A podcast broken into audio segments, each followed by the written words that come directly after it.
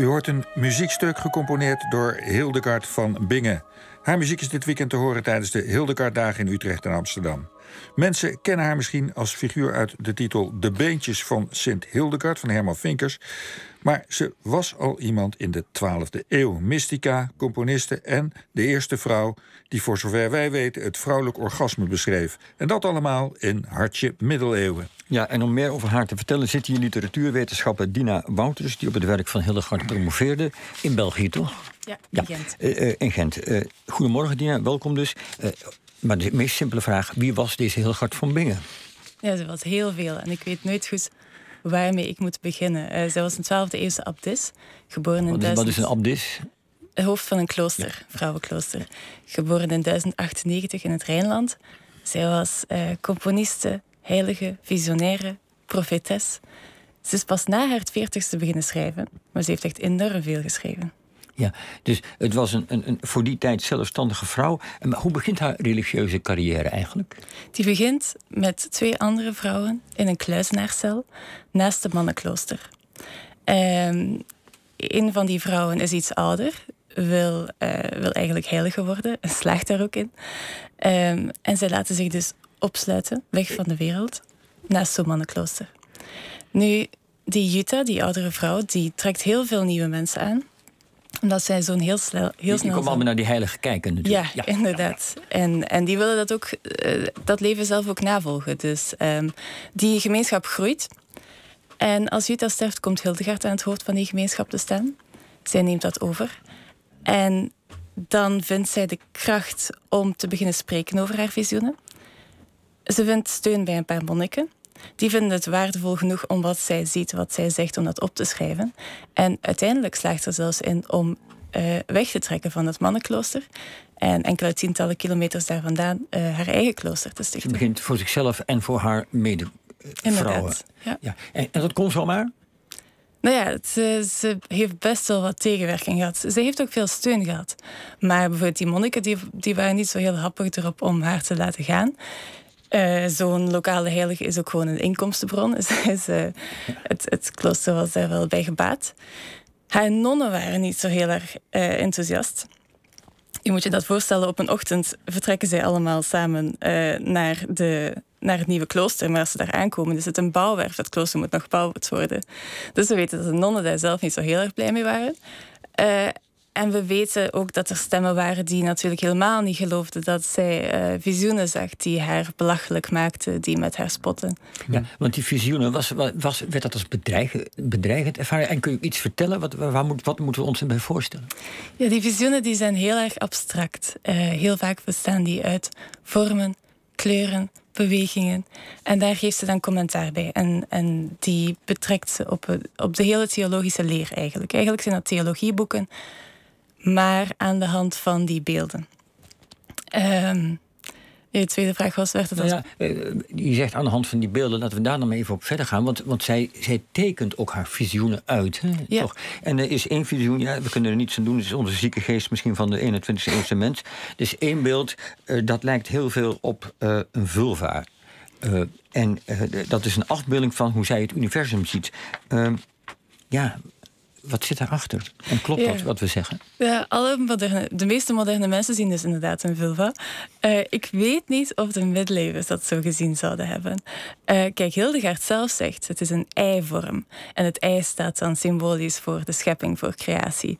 En wat je ook ja, we, we beelden het plaatje nu overigens af op de, op de site voor de luisteraars. Ja, ga, ga, door, sorry. Ook al moet het eigenlijk... Uh, nou, de, de clitorisboor. Ja. Om het zo te zeggen. Maar, um, lijkt er niet op. wat je ook wel kan zien, wat de middeleeuwen zou gezien hebben, is ook wel een mandorla. Dat mm -hmm. is in de vroegmiddeleeuwse uh, iconografie wat, wat vaak Christus omgeeft. Ja, een teken van heiligheid. Hè? Een teken ja. van heiligheid. Dus wat, wat je ook kan zien, is de kosmos omgeven, of in de vorm van heiligheid. En dat is echt iets typisch Hildegardiaans, maar ook iets typisch 12e eeuws, dat de kosmos zelf vervuld is van, van goddelijke kracht, van spiritualiteit. Ja. Dat zou je ook kunnen zien. Ja. En, en wat vindt de kerk nou van zo'n zelfstandige vrouw die dit soort tekeningen maakt? Wat vinden de hoge heren in de kerk ervan? Is, wordt dat opgepakt of vinden ze haar bedreigend? Hoe, hoe gaat men met haar om? Nou, in 2012 is Hildegard officieel tot heilige van de katholieke kerk gemaakt. Dat was Benedictus XVI. En meer dan dat, ze is ook uh, uitgeroepen tot kerkleraar. En dat is een heel select groepje van mensen die dus eigenlijk een, een essentiële bijdrage hebben gebracht aan de theologie, aan de katholieke theologie.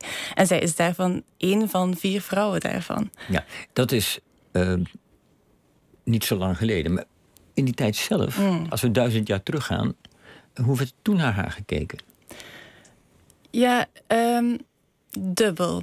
Uh, zij kreeg heel veel steun, heel veel. Zij had duidelijk charisma en heel veel mensen um, geloofden daarin, schreven haar brieven. Um, anderzijds waren er ook zeker kritische stemmen. En, maar als je kijkt vanuit de kerk, er was een hele grote hervormingsbe hervormingsbeweging bezig. Op dat moment, de kerk wilde een soort unificatie. Uh, een heel Europa uh, um, eengemaakt onder, onder de kerk met de paus als leider. Dat, dat, was daarvoor niet. En die hele hervormingsbeweging was bezig.